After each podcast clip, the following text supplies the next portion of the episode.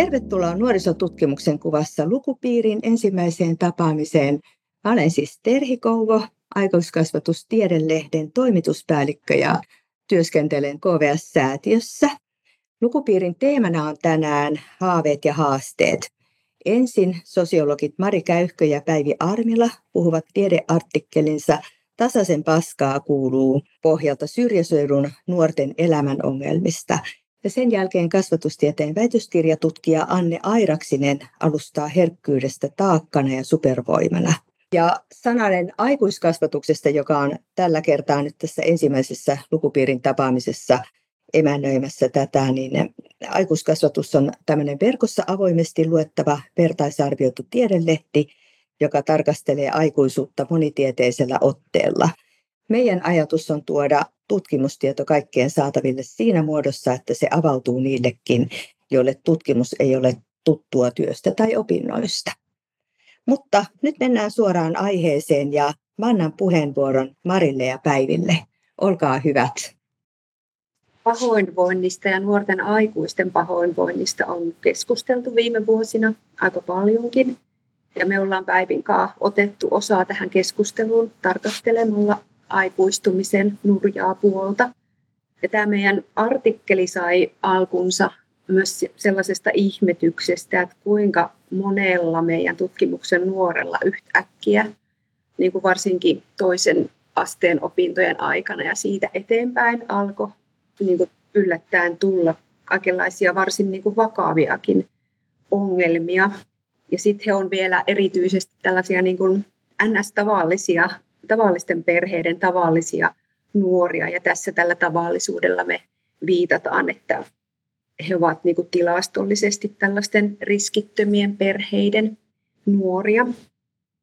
Ja sitten me lähdettiin tämän ihmetyksen myötä tarkastelemaan kysymystä niin kuin aineistosta käsiin, eli nuorten kertomasta ja nuorten kokemusmaailmoista käsiin. Ja me rajattiin tämä tarkastelu sitten ö, seitsemän nuoren aineistoihin tai elämäntarinoihin ja lähdettiin sitten tarkemmin lukemaan sitä heidän, he, heidän elämään, elämästään kertovaa niin kuin aineistoa ja miettimään sitten sitä, että, että millaisia nämä nuorten elämän ongelmat niin kuin on ja mihin kysymyksiin ne elämän ongelmat näillä nuorilla sitten kiinnittyy. Ja tässä artikkelissa on siis mukana seitsemän nuorta, ja nämä kaikki meidän tutkimuksen nuoret on syntyneet vuonna kaksituhatta. Ja me ollaan käytetty tässä artikkelissa erityisesti aineistoa siltä ajalta, kun he olivat kahdeksantoista kaksikymmentäyksi-vuotiaita, mutta osittain myös niin kuin pidemmältäkin ajalta, erityisesti niiden nuorten kohdalla, joilla oli tämmöisiä vakavia ongelmia, jotka oli sitten alkaneet jotenkin vyyhtiytyä jo hiljalleen siellä aiemmin. Ja me ollaan tutustuttu näihin nuoriin vuonna kaksituhattaneljätoista keväällä, eli he oli silloin kasiluokalla. Ja silleen laajemmin, jos ei kauheasti tiedä tästä tutkimuksesta, niin, niin kysymys on tällaisesta kymmenen vuotta kestävästä nuorisotutkimusseuran koordinoimasta laadullisesta seurantatutkimuksesta nimeltä Nuoret ajassa. Ja siinä koko valtakunnallisessa tutkimuksessa on mukana siis viisi eri tyyppistä, eri kokoista paikkakuntaa eri puolelta Suomea.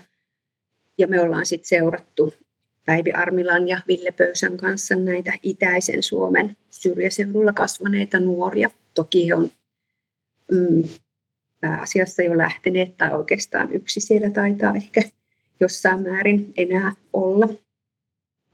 No mietittiin, että mitä me halutaan tässä alustuksessa kertoa, niin ajateltiin, että me halutaan nostaa tämän laadullisen seurantatutkimuksen niin kuin erityisyyttä. Että se on meidän mielestä tuottanut erityistä tällaista elämänkulkuymmärrystä, varsinkin kun tarkastellaan niin kuin nuorena elämistä ja aikuistumisen prosesseja. Ja jos mietitään niin kuin tutkijana olemista, niin tavallisesti ö, tutkija, joka tapaa nuoren kerran, niin saa nuorista tällaisen niin kuin valokuvan, pysäytyskuvan siitä hetkestä, josta tutkija tekee sitten tulkintoja, mutta tämmöisessä laadullisessa seurannassa me nähdään elokuva näiden nuorten elämästä. Ja jäin miettimään, kun tänään vilkuilin tuota tekstiä, että nythän me tiedetään näistä nuorista taas jo niin kuin paljon enemmänkin, että kun ollaan jatkettu näitä, näitä tapaamisia. Ja me ollaan päästy kiinni tällä laadullisella seurannalla paitsi niin kuin nuorten elämis- ja kokemismaailmoihin, pitkälti tällaisiin asioihin, joita ei tavallisesti tutkijalle niin kuin kertatapaamisessa kerrota, mikä on erityistä tässä, tai tuottaa tämän aineiston sisällöllistä rikkautta, että kuinka luottamuksella he meille kertoo asioita. Tällä seurannalla me ollaan päästy kiinni myös niin kuin asiantilojen muotoutumiseen, eli että siinä aineistokokonaisuudessa on läsnä aina se hetki, josta käsin asioita kerrotaan, mutta myös mennyt ja tuleva jossain määrin.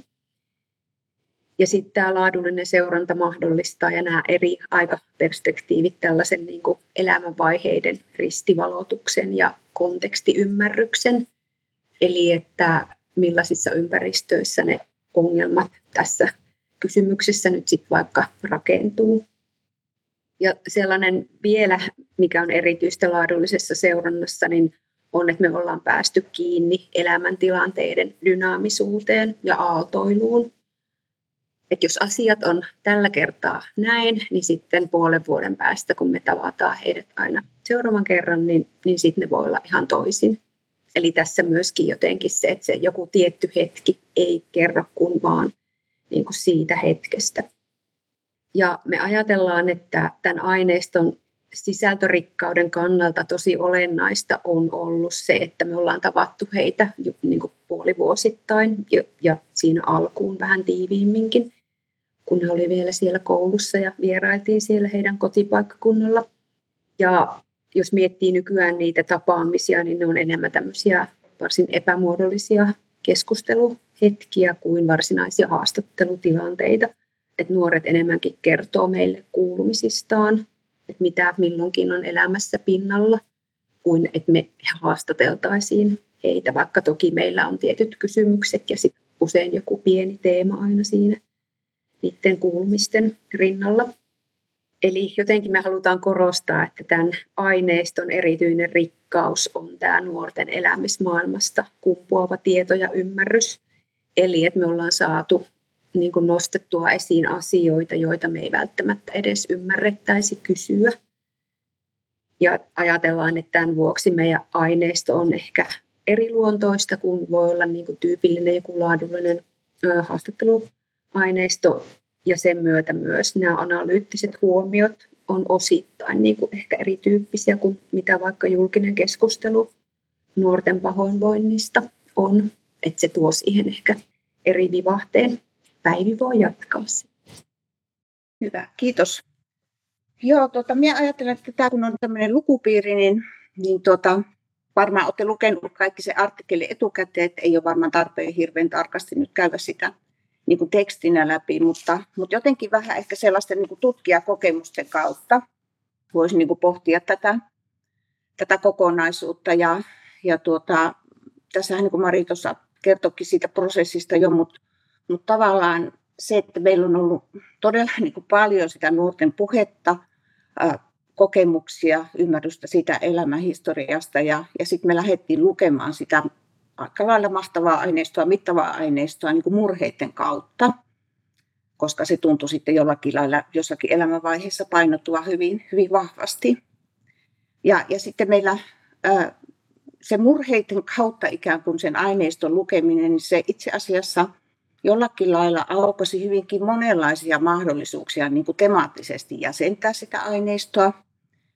Ja, ja tuota, meillä ei, kun ei ollut sellaista niin kuin teoreettista kehikkoa, jonka, jonka sisällä me on sitä tarkasteltu, niin, niin, niin sit siinä artikkelissa jäsennettiin sitä tämän tämmöisen niin kuin, tietyllä tavalla semmoisen kumuloituvan pahan painon, joka niin kuin elämässä kertyy ja, ja rakentuu niissä ihmissuhteissa, mutta, mutta sitten on semmoinen niin kuin minää murtava ää, taakka, jota nämä nuoret aika monet heistä sitten kanto, kanto niin kuin vuosien ajan sillä tavalla, että se niin kuin jotenkin kasvoi siellä elämässä, se paha. Ja, ja sitten toisena teemana hyvin vahvasti tuli nämä tämmöiset niin kuin läheissuhteet, intiimisuhteet, rakkaussuhteet ja, ja sitten myös ihmissuhteet työelämässä. Et, et tietyllä tavalla he eli tällaista kehkeytyvän aikuisuuden aikaa, johon sitten liittyy, liittyy tällaisia niin kuin seurustelusuhteiden alkamista ja, ja työelämäkokemuksia. Ja sieltä tuli aika vahvasti sitten tämmöistä ongelma, ongelmakenttää myös sitten elämään. Ja sitten yksi semmoinen, jota ei jotenkin voinut sitten välttää, oli myös tämä tämmöinen tietynlainen niin kuin kaahailuelämä, joka, jonka voi niin kuin ajatella jotenkin niin kuin symbolisena ja, ja sitten myös hyvin konkreettisena semmoisena niin kuin riskialttiina, töpeksimisenä voisi sanoa. Ja, ja jotenkin näiden kolmen ikään kuin teeman varassa me sitten lähdettiin sitä analyysiä rakentamaan. Sen olisi voinut rakentaa jotenkin toisinkin. Ja paljon mietittiin myös sitä, että, että siellä oli ihan selvästi semmoinen temaattinen jako, että oli tätä tämmöistä niin kuin vyyhtiytyvää, kasvavaa murhekenttää ja toisaalta sitten semmoisia niin kuin äkillisiä, äkillisiä niin kuin paniikinomaisia romahduksia, joista nämä nuoret ei oikein niin kuin itsekään ymmärtänyt, mitä siinä tapahtuu. Niitä voi niin kuin tietyllä tavalla niin kuin aika monella tavalla, tavalla sitten niin kuin jäsentää näitä murheita. Mutta se, että, että tuota, mitä tämä on niin tutkijalle sitten, sitten merkinnyt, niin, niin tuon, ja tutkijan työn näkökulmasta, niin aika paljon just sitä, mitä Mari tuossa just sanoi, että et, et jollakin lailla tämän tällaisen niin kuin pitkittäisen tutuksi tulemisen myötä, niin, niin jollakin lailla alkaa ymmärtää sitä, että miten siellä niin kuin vuosien ja, ja elämänkulun edetessä kohti aikuisuutta matkatessa, Niin, niin miten sieltä niin kuin tämän hetken asiat yhtäkkiä niin kuin aukeaa niin kuin suhteessa johonkin, mitä kerrottiin meille vaikka kaksi vuotta sitten. Et, et jollakin lailla alkaa niin kuin ymmärtää niitä asioiden välisiä linkkejä niin kuin tutkijana ja, ja, ja sitä, että miten nämä asiat niin kuin ruokkii jotenkin toisiaan siellä nuoressa elämässä ja, ja miten ikään kuin dynaaminen vaihe se on. Tämä tämmöinen kehkeytyvä aikuisuuden vaihe, että miten paljon siinä on sitä sellaista niin kuin sahaamista ja soutamista ja, ja, ja surua ja iloa ja, ja, ja jotenkin semmoista niin kuin isojen ja pienten asioiden niin kuin toisiinsa linkittymistä ja aaltoilua. Ja, ja sitten se, se huomio kanssa on, on jollakin tavalla mun mielestä olennainen tässä meidän, meidän aineistossa. Sekin olisi voinut olla temaattinen jäsenys siinä, siinä analyysissä, että et, et toisaalta oli tällaisia niin kuin tietyllä tavalla pistemäisiä murheita ja, ja, ja suruja ja toisaalta sitten semmoisia niin kuin mm, elämänlevyisiä jotenkin ongelmakenttiä, että et, et tuntui, että jollakin nuorilla niin kaikki asiat oli jotenkin niin kuin solmussa. Et sillä tavalla semmoista tietynlaista niin kuin eroa siinä, että et minkälaisia nämä Nämä on niin kuin seurauksiltaan ja vaikutuksiltaan näiden nuorten ongelmat.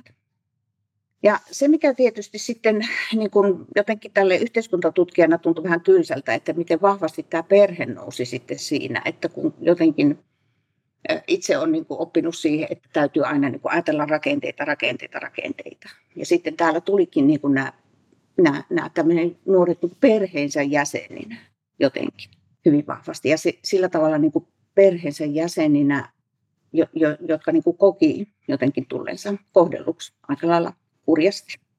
Ja, ja sitä ei voi niin kuin jotenkin sivuuttaa, sen kohdalla ei voi laittaa silmiänsä kiinni, vaikka joskus olisi halunnutkin. Ja sitä on Marin kanssa pohdittu, että se todennäköisesti jollakin lailla myös linkittyy siihen, että me ollaan niin hyviä tuttuja heidän kansansa nyt, että he alkaa puhua meille tällaisista niin kuin semmoisista asioista, mistä ei niin kuin vieraille välttämättä puhuta. Et voidaan puhua, että yhteiskunta on pielessä ja niin edelleen silloin, kun puhutaan vieraan ihmisen kanssa, mutta, mutta sitten kun puhutaan tuttujen kesken, niin sitten sinne tulee äidit ja isät ja, ja siskot ja siskomiehet ja niin edelleen. Et tietyllä tavalla tämä menetelmä tuottaa jossakin määrin hyvin vahvasti siihen aineistoon tätä tämmöistä läheissuhdepuhetta ja, ja, ja myös sitten tavallaan sitä niin kuin kokemusta.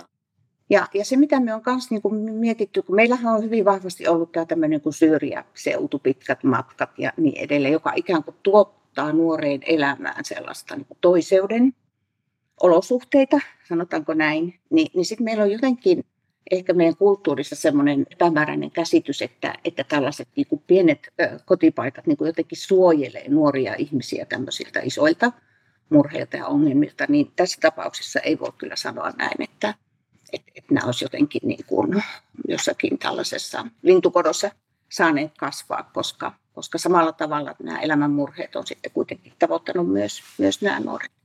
Ja myös samantyyppiset, siis nämä tämmöiset esimerkiksi riskikäyttäytymisongelmat, jotka me on jotenkin opittu aina sijoittamaan joihinkin kaupunkiympäristöihin.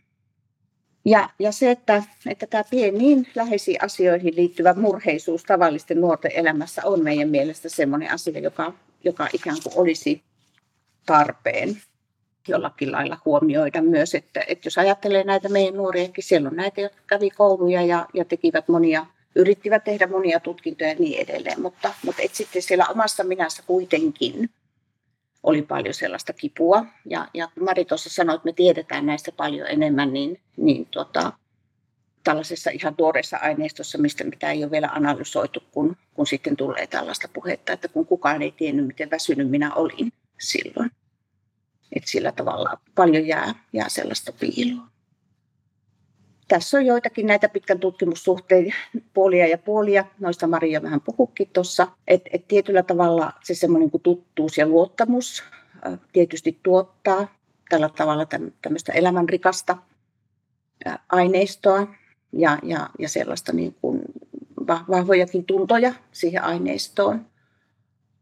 Ja toistaiseksi meillä on ollut ja on varmaan jatkossakin todella, todella hyvä suhde näiden meidän, meidän nuorten kanssa ja Ja se, että, että he ovat hyvin tietoisia siitä, että, että mikä se meidän osuus tässä heidän elämässä on. Me ollaan keräämässä tai tuottamassa heidän kanssa tutkimusaineistoa ja, ja tuota, meillä on lupa näistä kirjoitella, että, että silloin kun meiltä pyydetään, että ei asiasta kirjoiteta, niin me ei kirjoiteta. Näitä on tullut hyvin, hyvin harvoin ja ne liittyy sitten nuorten keskinäisiin suhteisiin, ei oikeastaan minkään muuhun.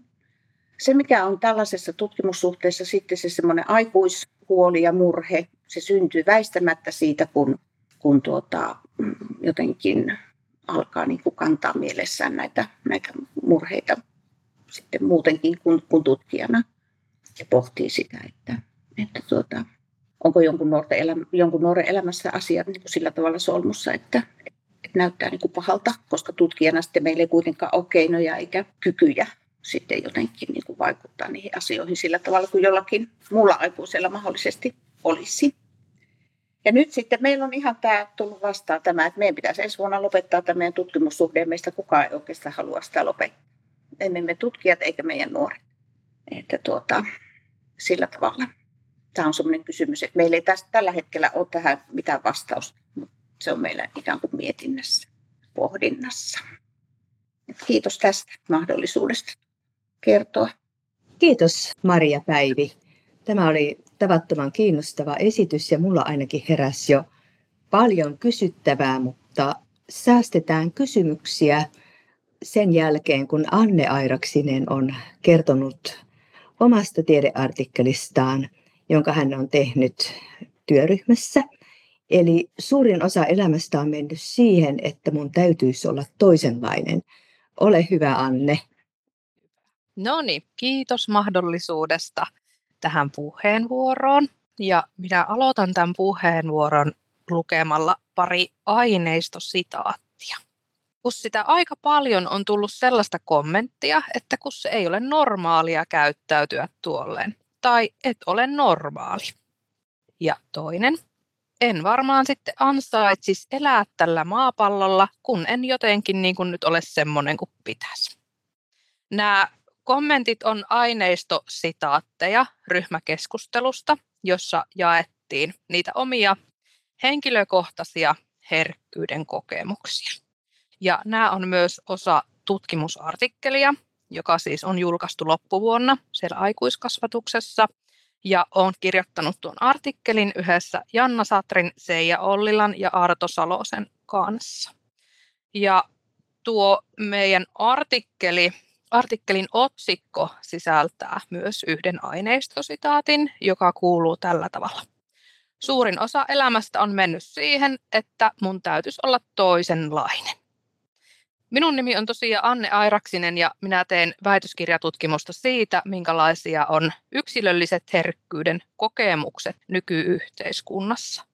Mulla on oma koulutustausta tuolla kasvatustieteissä ja yhteiskuntatieteissä, tarkemmin vielä sosiaalipedagogiikassa. Ja tätä taustaa vasten nyt minua kiinnostaa se ihmisen yksilön kasvu ja kehitys siinä hänen ympäristössään ja sanoisinko kasvualustassaan, minkälaiset tekijät, kuten vaikka tämmöiset yksilölliset ominaisuudet tai kulttuuriset odotukset, saatiin näiden asioiden ristiveto vaikuttaa siihen, minkälaiseksi se elämä lopulta muotoutuu. Ja tähän kaikkeen kietoutuu myös sitten ne hyvinvoinnin näkökulmat ja kysymykset. Tutkimustani teen tosiaan Itä-Suomen yliopistossa VELMA-tohtoriohjelmassa, Welfare, Health and Management. Ja minun tutkimus on myös osa kestävän hyvinvoinnin tutkimusryhmää, jonka vetäjänä toimii professori Arto Salonen. Mutta takaisin noihin aiemmin mainittuihin sitaatteihin vielä ja niiden tunnelmiin. Niistähän paistoi läpi semmoinen tunne jonkunlaisesta erillisyydestä tai ehkä jopa epänormaaliudesta, pyrkimyksestä johonkin toisenlaiseen, toisenlaisuuteen. Ja semmoinen tunne siitä, että ei, ei kelpaa sellaisena kuin on, vaan että oma olemassaolo jopa tarvitsisi jonkunlaisen oikeutuksen. Nuo sitaatit tosiaan on peräisin tästä aineistosta, joka mulla oli käytettävissä tähän tutkimusartikkeliin. Ja mulla oli yhtenä aineistonkeruumenetelmänä nuo ryhmäkeskustelut. Eli kokosin tämmöisen porukan näistä herkkyyden teemasta kiinnostuneista ja, ja herkkyyttä itsessään tunnistavista. Ja käytettiin nimitystä vertaisryhmä. Ja siellä sitten jaettiin ja käsiteltiin näitä herkkyyden kokemuksia. Meillä oli menetelmänä siellä sovellettuna tuo muistelutyö. Ja näissä meidän ryhmäkeskusteluissa nämä herkkyyden kokemukset, joita siellä kuvailtiin, niin ne saattoi tarkoittaa esimerkiksi omien tunteiden sanottamista tai erilaisten tunnereaktioiden näyttämistä erilaisissa vuorovaikutustilanteissa. Ja taustatietona kerron vielä sen, että nämä ryhmään osallistujat oli siis eri-ikäisiä aikuisia, mutta näissä keskusteluissa käsiteltiin paljon myös ihan lapsuutta ja nuoruuttakin ja kokemuksia noissa elämänvaiheissa. Tähän tutkimusartikkeliin liittyy näiden ryhmäkeskusteluiden lisäksi myös toinen aineistoulottuvuus, eli tämmöiset kirjoitetut muistot. Tutkimuskutsussa pyysin ihmisiä kirjoittamaan oman muiston, jossa se herkkyys ja herkkyyden kokemus olisi tavalla tai toisella läsnä. Osallistujille ei siis asetettu mitään erityisiä vaatimuksia, vaan haettiin niitä herkkyyden kokemuksia, jotka sitten jokaisella oli omanlaisiansa. Ja sen haluan sanoa, että myös näissä muistoissa lapsuus ja nuoruus oli kyllä esillä hyvinkin kattavasti. Jälleen aineistoesimerkki. Esimerkiksi muisto siitä, miten korvissani vieläkin usein kaikuu äidin turhautuneet sanat, kun olet niin hirveän herkkä. Eli tämäkin esimerkki oli sitaatti sieltä aineistosta.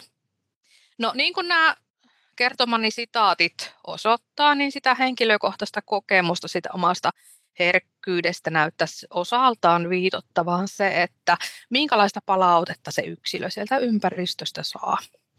Ja näyttää myös siltä, että se yksilöllinen kokemus omasta herkkyydestä määrittyy myös suhteessa muihin ihmisiin. Se herkkyyden kokemus tulee sanotetuksi ja se konkretisoituu osaltaan silloin, kun ollaan vuorovaikutuksessa ja näissä erilaisissa sosiaalisissa konteksteissa. Myös tämä ympäristöstä omaksuttu malli sekä myös vuorovaikutussuhteissa saatu palaute näyttäisi olevan aika merkittävässä asemassa siinä, että miten se yksilö sitten lopulta oppii suhtautumaan siihen omaan herkkyyteen. Eli suhtautuuko hän siihen myönteisenä piirteenä ja voimavarana vai ehkä sitten enemmän semmoisena piiloteltavana tai jopa tukahdutettavana ominaisuutena. Ja aineiston pohjalta tähän herkkyyteen ja ylipäätänsä ihan tunteiden näyttämiseen ää, on esimerkiksi siellä perhe- ja lähisuhteissa saatettu suhtautua sellaisena asiana, joka mahdollisesti saattaa heikentää sitä arjessa suoriutumista ja josta pitäisi itse asiassa lähtökohtaisesti yrittää pyrkiä eroon. Ja se saatetaan se herkkyys mieltää ikään kuin heikkoudeksi, joka heikentääkin suoriutumista ja tällaista pärjäämistä elämässä ja arjessa. Ja tämä pärjääminen saatetaan nähdäkin tavoiteltavana ihanteena, joka onkin sitten vastakkainen näille herkkyyden kokemuksille. Ja siihen pärjäämiseen pyritään kaikin voimin ja omaa heikkouttahan ei silloin haluta näyttää, koska se tekisi itsestä haavoittuvan. Ja tällöinhän sitten yksilölle jää mahdollisuus yrittää sopeutua siltä osin, kun se on mahdollista. Eli tätä oman herkkyyden näyttämistä ei välttämättä pidetty sosiaalisesti tämmöisenä kannattavana tekona, ainakaan silloin, jos se herkkyyden näyttäminen rinnastui siihen oman haavoittuvuuden paljastamiseen tai niin sanotusti heikkouteen. No, nämä yhteiskunnalliset normiodotukset toki liittyy osaltaan siihen aiemmin mainittuun pärjäämiseen, myös suorittamiseen ja sopeutumiseenkin. Ja kyllähän se kilpailu esimerkiksi opiskelupaikoista, työpaikoista on aika kovaa, joten sijaa sille oman haavoittuvuuden näyttämiselle ei välttämättä ole. Ja sitten myös ihan nämä kulttuurisidonnaiset käsitykset vaikuttaa siihen, että millä tavalla esimerkiksi niitä tunteita ajatellaan olevan sopivaa ilmasta. Esimerkiksi miten moni meistä on kuullut sanonnan pojat ei itke. Ja itsensä suojaamiseksi myös esimerkiksi ihmissuhteissa sen oman, oman herkkyyden paljastavat tunnereaktiot saatetaan pyrkiä piilottamaan ennemmin kuin että ne avoimesti näytettäisiin. No, yksilö voi tiettyyn pisteeseen saakka pyrkiä sitten ohjaamaan sitä omaa käytöstä tiettyyn suuntaan. Ja mitä tulee tähän herkkyyden ja sen, herkkyyteen ja sen piilottamiseen, niin, niin tota, esimerkiksi tunteita voi yrittää tukahduttaa tiettyyn pisteeseen saakka. Voi olla tarve yrittää muuttaa itseänsä toisenlaiseksi, kenties sinne normiodotusten suuntaan. Ne yksilön ominaisuudet ei välttämättä kohtaa ympäristön odotusten kanssa. Ja silloin, kun yksilön ominaisuudet ei kohtaa ympäristön odotusten kanssa, niin omalle kokemusmaailmalle ei myöskään välttämättä saa tukea. Ja siitä näyttää seuraavan se erilaisuuden ja toisenlaisuuden tunne, jopa vääränlaisuuden tunne. Niiden omien kokemusten kanssa jää vähän niin kuin yksin ja tulee myös sellainen tunne, että on vaan pakko pärjätä yksin. Ja tämmöinen jatkuva saavuttamattomien normi-ihanteiden olemassaolon tiedostaminen, saati niiden tavoittelu, niin sehän käy ajan myötä aika kuormittavaksi. Ja se tuolla aineistossa sitten näkyykin ja näissä kokemuksissa. Se semmoinen jatkuva tavoittelu voi tuoda mukanaan semmoisia epäonnistumisen tunteita ja totta kai pitkään jatkuessaan se voi myös sairastuttaa. Jos ei sitten yksilö onnistu löytämään itsellensä sellaista toimintaympäristöä, jossa hän voisi sitten omia vahvuuksiansa hyödyntää ja saisi tukea niille omille ajatuksille. Mutta joka tapauksessa näille paineita aiheuttaville tekijöille oli tämän aineiston perusteella ominaista se, että niitä määritti tämmöinen käsitys jonkunlaisesta ö, normaaliuden ihanteesta, joka oli tavoiteltavaa, johon sitten ihminen hänen omaan kokemukseen perustuen joko kuului tai ei kuulunut. Ja nämä minun kertomat aineistoesimerkit, nuo sitaatit, kertoo melko pysähdyttävästi sitä omaa tarinaansa, mutta ehkä vielä pysäyttävämpää on ymmärtää, mihin tämä kaikki toiseuden tunne liittyy. Kun sehän liittyy siihen kokemukseen siitä omasta herkkyydestä. Mutta sitten kun taas ajatellaan sitä herkkyyttä semmoisena luontaisena, inhimillisenä ominaisuutena, niin voidaan todeta, että se herkkyys on inhimillistä. Ja herää kysymys siitä, että miksi ei saisi olla inhimillinen, inhimillinen ihminen. Miksi se kokemus herkkyydestä saa sitten aikaan niin voimakkaita tunteita siitä toisenlaisuudesta, vääränlaisuudesta? Ja miten tässä kaikessa voitaisiin päästä eteenpäin sillä tavalla, että inhimillisyys olisi sallittu? Kun siihen herkkyyteenhän voidaan sen tunneherkkyyden lisäksi liittää kosolti myös muita tämmöisiä myönteisiä asioita, ominaisuuksia. Esimerkiksi tämmöinen vahva myötäelämisen kyky, empatiakyky, no sitten toisen elävän olennon, ihmisen tai eläimen kohtaamisen taidot, vaikka luovuus voi olla hyvä esimerkki, tai sitten kyky nähdä asioita laajasti, pohtia ja prosessoida niitä laajasti. Ja tämmöiset asiat tuli ilmi myös siellä aineistossa. Ja ajattelen niin, että onhan se yksilön saati yhteiskunnan kannalta aika huolestuttavaa, jos tämmöisiä ominaisuuksia, joita äsken luettelin, on jollain tavalla tarve pyrkiä tukahduttamaan. Mitä se tämmöisten herkkyyden ja siihen liittyvien hyvien ominaisuuksien tukahduttaminen itse asiassa lopulta tarkoittaakaan ihmisyydelle ja meille kaikille? Sellaisen kysymyksen kyllä aineisto herätti.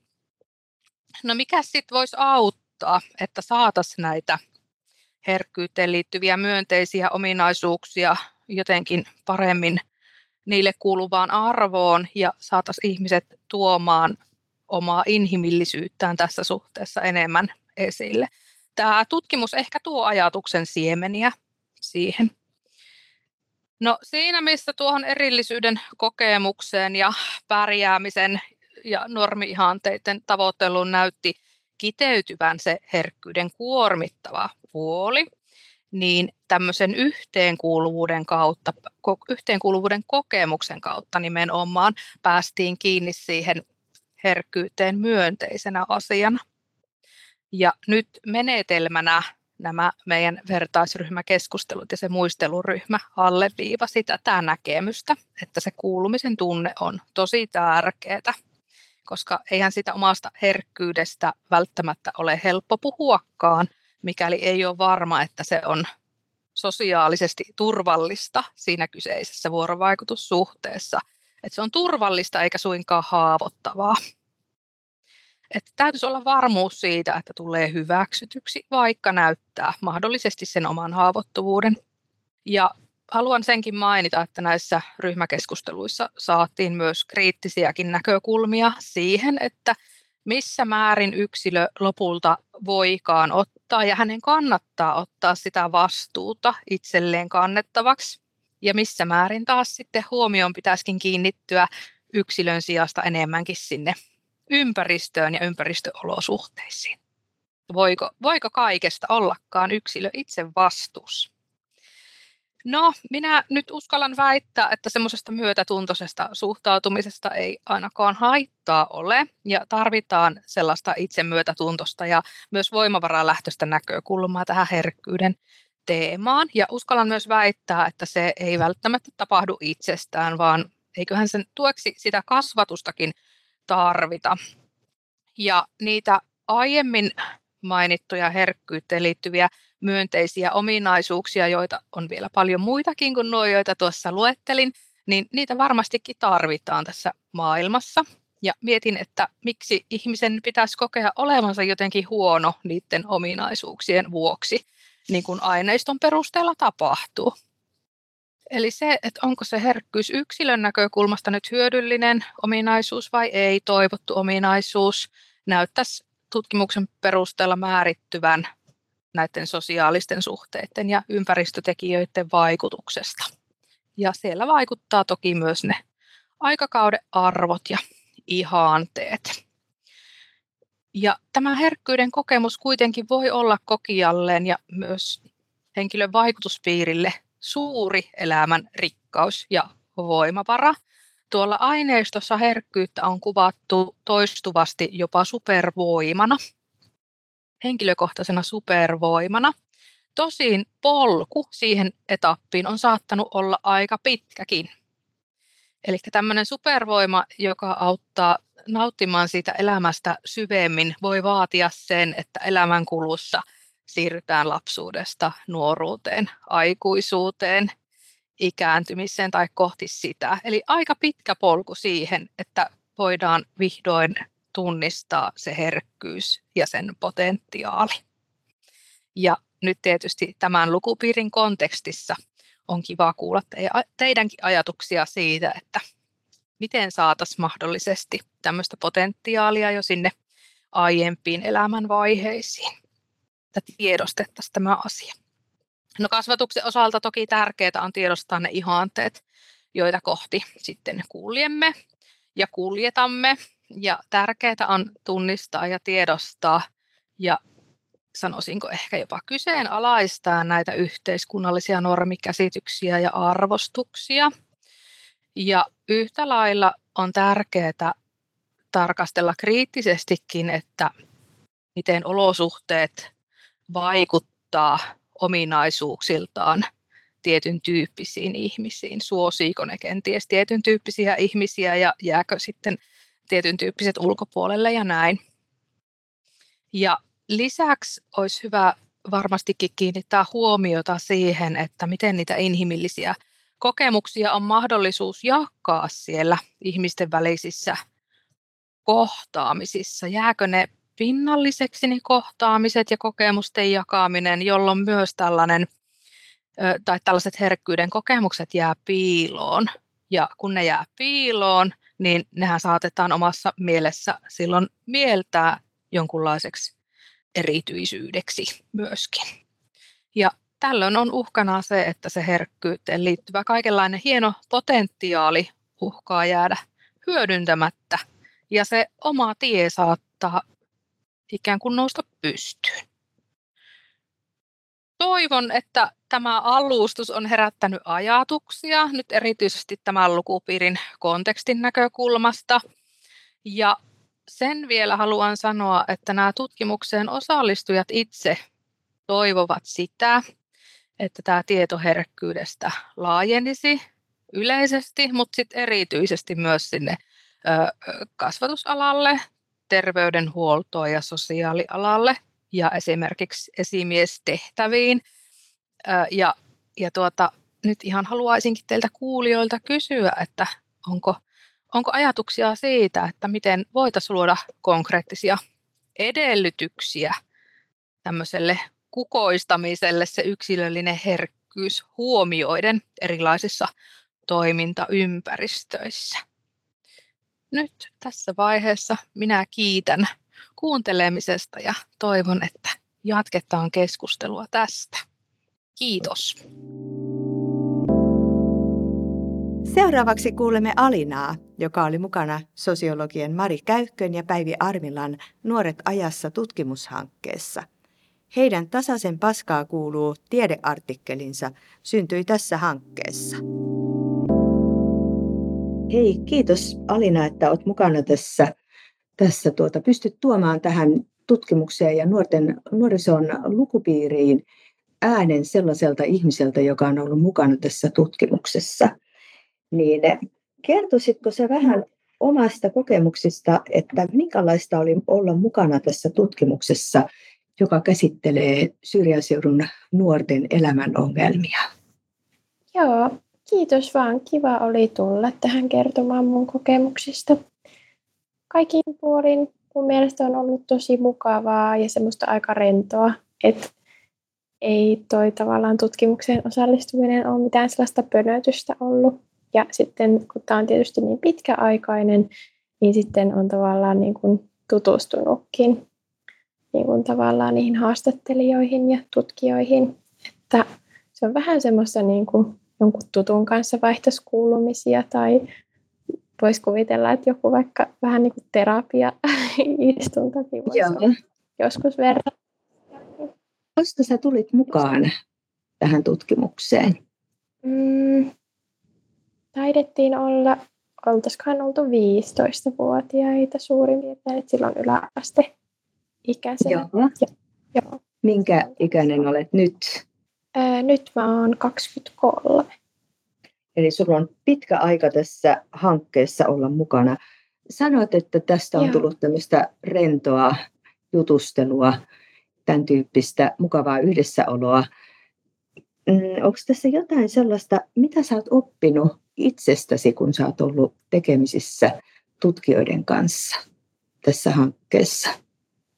Joo, no kyllä varmasti silleen, että tavallaan ehkä paremmin osaa reflektoida semmoista niin kuin omaa elämänpolkua ja tavallaan sellaista niin kuin, tavallaan omien niin kuin kokemusten ja ajatusten yhteyttä mm. ehkä semmoiseen niin kuin omaan taustaan, erityisesti siihen niin kuin omaan kasvupaikkaan, niin kyllä sieltä varmaan semmoista niin kuin ajatusmaailmaa on tullut.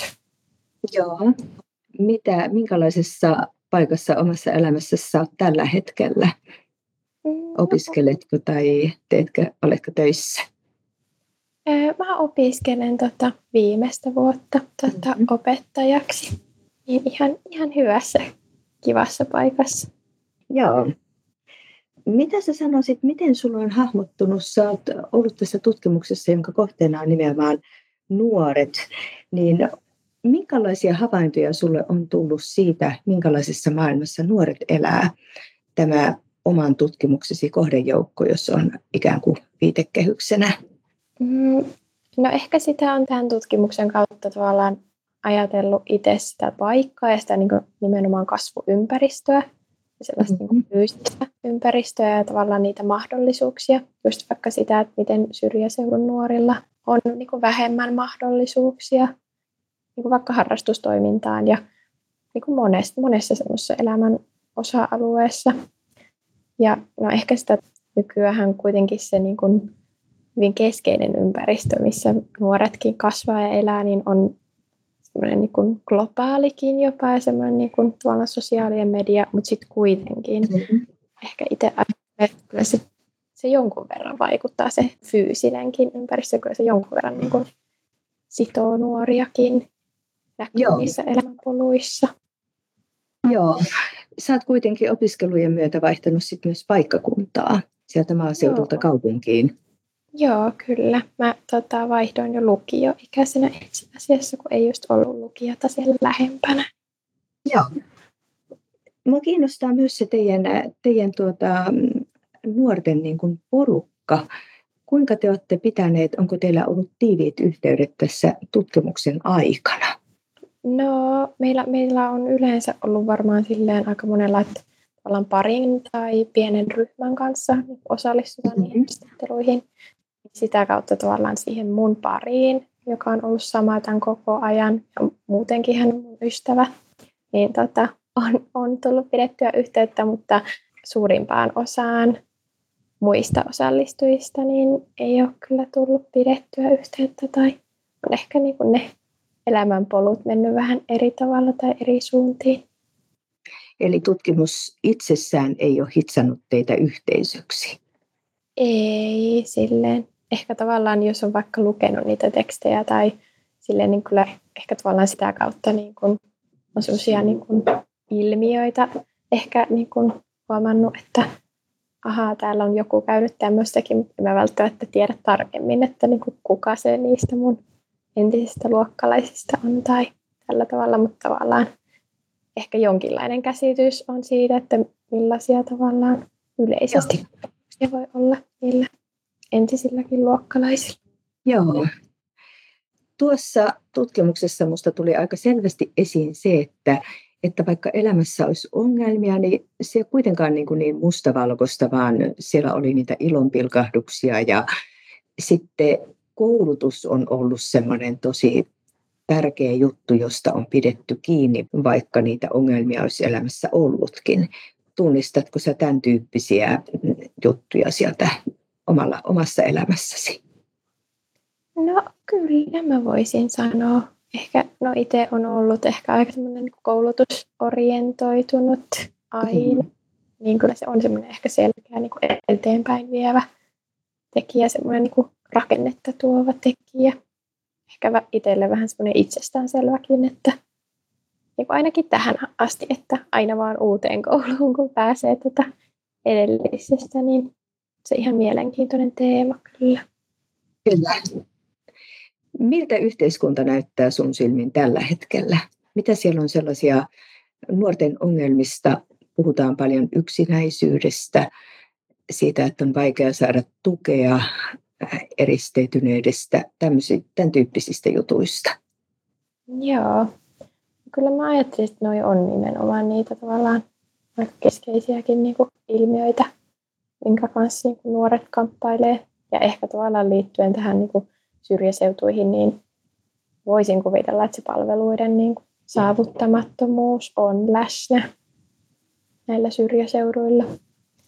Ja ehkä niin kuin ajattelisin myös, että itse ehkä kokee, että tavallaan tarkastelee jo niitä syrjäseutuja vähän niin kuin ulkopuolelta, vaikka kuitenkin se oma tausta on siellä. Mutta sitten itse jotenkin näkee, että ehkä syrjäkylillä niin on ehkä myös sellaista niin kuin vaikka ehkä konservatiivisempaa ajattelua niin kuin nuortenkin keskuudessa kuin mitä vaikka sitten isoissa kaupungeissa. Mutta ehkä mä en tota... olen vähän jäävi sanomaan sitä kuitenkaan. Mitenkään silleen liittyen tämmöisiin pikkukyliin. Ehkä kokisin, että jonkinlaista tavallaan erilaisuutta on siinä ajattelutavassakin. Joo. Mites sitten toi globaali konteksti? Kaikki nuoret elää nyt samaan aikaan myös tosi globaalissa maailmassa ja ne isot kysymykset koskettaa, koskettaa jokaista asuinpaikasta riippumatta. Niin. Kyllä mä oon ehkä samaa mieltä siitä, että niin kuin tosi monet ilmiöt näkyy just nimenomaan globaalisti ja nimenomaan sosiaalisen median kautta. Ja toisaalta ehkä se niin kuin tuo mahdollisuuksiakin ihan eri tavalla niin kuin syrjäseutujen nuorille ja tavallaan kaikille nuorille. Sellaisia samanlaisia niin kuin mahdollisuuksia olla tavallaan kosketuksissa niin kuin samoihin ilmiöihin ja ehkä niin kuin harrastaakin samoja asioita ja näin, että ehkä se toisaalta just toi sosiaalisen median kautta tuleva globaalius, niin, niin kuin ehkä se voi olla myös semmoista tasa-arvoa. Jos palataan tuohon tutkimukseen vielä takaisin, niin miltä susta tuntui, kun sait sitten käsiisi sen valmiin tiedeartikkelin Tasaisen paskaa kuuluu, niin miltä tuntui lukea sieltä niitä itse sanomiasi sanoja tai ajatuksia, olla osa tutkimusta? No, onhan se hirveän niin kuin kiehtovaa ja tavallaan ensimmäisenä, mitä nyt on noita tekstejä lukenut, niin ensimmäisenä sieltä tietysti niin kuin etsii ne omat ja kavereiden niin kuin kommentit, jos sieltä niitä löytyy. Et onhan se semmoista niin kuin kutkuttavaakin ja semmoista niin kuin hauskaa, mutta ehkä tavallaan sitten jos syvemmin miettii, niin kyllä mä ajattelisin, että se on niinku tosi tärkeää ja jotenkin ylipäätään se, että tuommoisia asioita tutkitaan ja mun mielestä on tärkeää, että itse saa olla ehkä jakamassa tavallaan sitä omaa kokemusta ja antamaan äänen sitä kautta. Kyllä. Tutkijoilla on tietenkin tutkimuksellaan oma viestinsä tai tässä tiedeartikkelissakin oli. Miten sä ajattelet, onko sulla mielessä jotain semmoista, minkälainen ajatus sulla on mielessäsi, minkä, jonka sä haluaisit lähettää lukijalle? Mm, no ehkä tavallaan semmoinen, että niin kun, kun lukee niitä tekstejä, niin siinä helposti tavallaan ehkä syntyy semmoinen niin kun, ö, yksinkertaistettu kuva siitä, että millaista on niin kun elää syrjäseudulla tai millainen... Niin, että millaisia ne on ne niin kuin elämät ja millaisia ne on ne ihmiset ja nuoret siellä. Ja ehkä se, että se on niin kuin hyvä muistaa, että tavallaan kaikki niin kuin kokemukset on niin, niin kuin monimutkaisia ja moniulotteisia, että ei niitä voi mitenkään niin kuin tiivistää yhteen haastatteluun tai vaikka tämmöisen kymmenen vuoden tutkimukseenkaan tai yhteen tekstiin. Että tavallaan niillä on tosi paljon arvoa ja sillä tutkimuksella ja semmoisella niin kuin uudelleen tota, rakentamisella sen tutkimuksen kautta, niin se on tosi arvokasta ja tavoittaa tavallaan semmoisen ison joukon kokemuksia, mutta sitten, että siellä on kuitenkin taustalla tosi monitahoisia niin kuin ihmisiä ja elämiä. Kyllä. Teidän tutkimus jatkuu tästä vielä eteenpäin, eikö niin? Joo, kyllä. Vähintään tota vielä yksi haastattelukerta on. Joo. Mitä, mitä sulla itsellesi on mielessäsi nyt näistä kaiken kaikkiaan tästä kokemuksesta sellaista, jota haluaisit jakaa? No ehkä se tavallaan päällimmäinen fiilis on se, että niin kun tämmöiseen tutkimukseen osallistuminen on mun mielestä semmoinen arvokas asia ja ihan niin kuin sen takia, että tavallaan on mukana niin kuin tavallaan mahdollistamassa semmoista niin kuin tiedon tuottamista näistä ilmiöistä. Ja sitten ihan tavallaan henkilökohtaisestikin niin kuin se on tavallaan semmoista niin kuin oman itsensä tutkiskelua ja sellaista, että monesti ehkä syntyy niin kuin uusia ajatuksia siinä, kun pääsee tavallaan kertomaan ja kun toinen ihminen tavallaan johdattelee sitä keskustelua, niin sanoisin, että jos on mahdollisuus tämmöiseen osallistua, niin suosittelisin kyllä kaikille. Siis todellakin suuret kiitokset kaikille tästä lukupiiristä. Tämä on ollut ihan älyttömän vireää ja innostavaa keskustelua. Kiitos teille alustajille ja kiitos innokkaille lukupiiriläisille.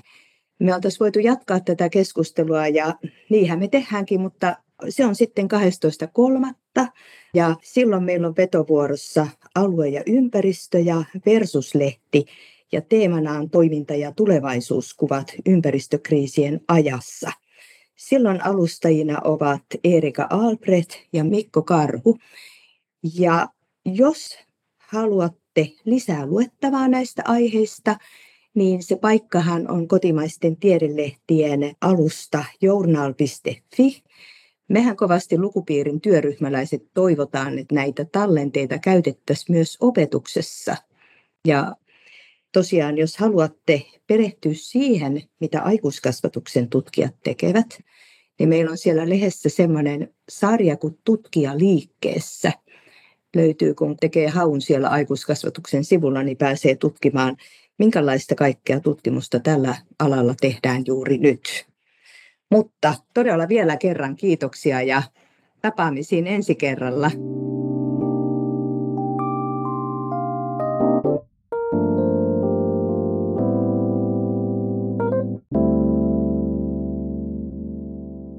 Millaisen perustan koulu antaa nuoren elämälle? Ota asiasta selvää oppimisen ja sivistyksen tiedekeskus Sopessa. Piipahda pysyvässä näyttelyssä Helsingin Töölössä tai tutustu pop-up-näyttelyyn sivistyksen teemavuoden kiertueella. Koordinaatit löydät osoitteesta tiedekeskusshoppi piste fi.